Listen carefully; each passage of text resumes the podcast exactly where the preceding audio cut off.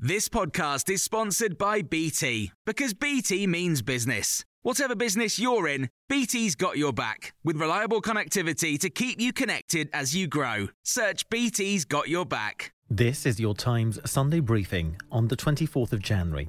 More than 30 new vaccine sites are set to open across England this week. They include a racecourse, football stadium, former IKEA store, and a museum in Dudley made famous by the TV show Peaky Blinders. It will mean there's now a network of 49 mass vaccination sites across England.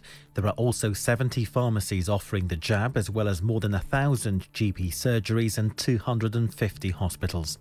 Professor Martin Marshall, chair of Royal College of GPs, has told Times Radio rollout so far is a success. Nearly 6 million uh, vaccinations delivered in total uh, across the country, and the vast majority of those delivered by general practice uh, uh, vaccination centres. So, so it's really exciting. It's not without its challenges, as one would expect for such a complex programme, but it feels to me like we're making really good progress. And we've been hearing from centres in Morecambe Bay and Leicestershire. We have a very good story to tell. Uh, there's been an extraordinary effort by GPs. It's been really positive. You know, we're really motoring ahead. We're moving right down towards our over 70 year olds now, so it's really positive.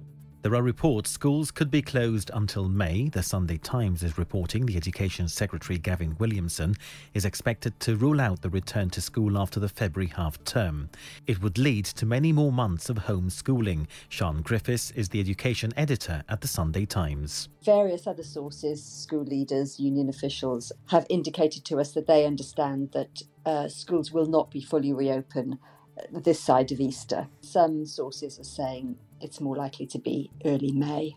A new poll suggests voters across the UK believe Scotland is likely to become independent within the next decade. The Sunday Times commissioned a series of surveys to gauge attitudes towards the Union. The paper's political editor Tim Shipman has told Times Radio numbers are still tight, but. This is the 20th poll in a row that has showed Scottish independence winning. And interestingly, 50% of people uh, want that vote within the next five years, which means some of the people who don't want to vote for independence also want a referendum, which will increase the pressure on Boris Johnson to approve one if the SNP win the Scottish elections in May. And what this poll shows is that they're on course for a, a massive landslide. Boris Johnson has had his first call with Joe Biden since the new US president entered the White House on Wednesday. Downing Street says the Prime Minister congratulated Mr. Biden on his inauguration and warmly welcomed his decision to rejoin the Paris Agreement on climate change and the World Health Organization, both abandoned by Donald Trump.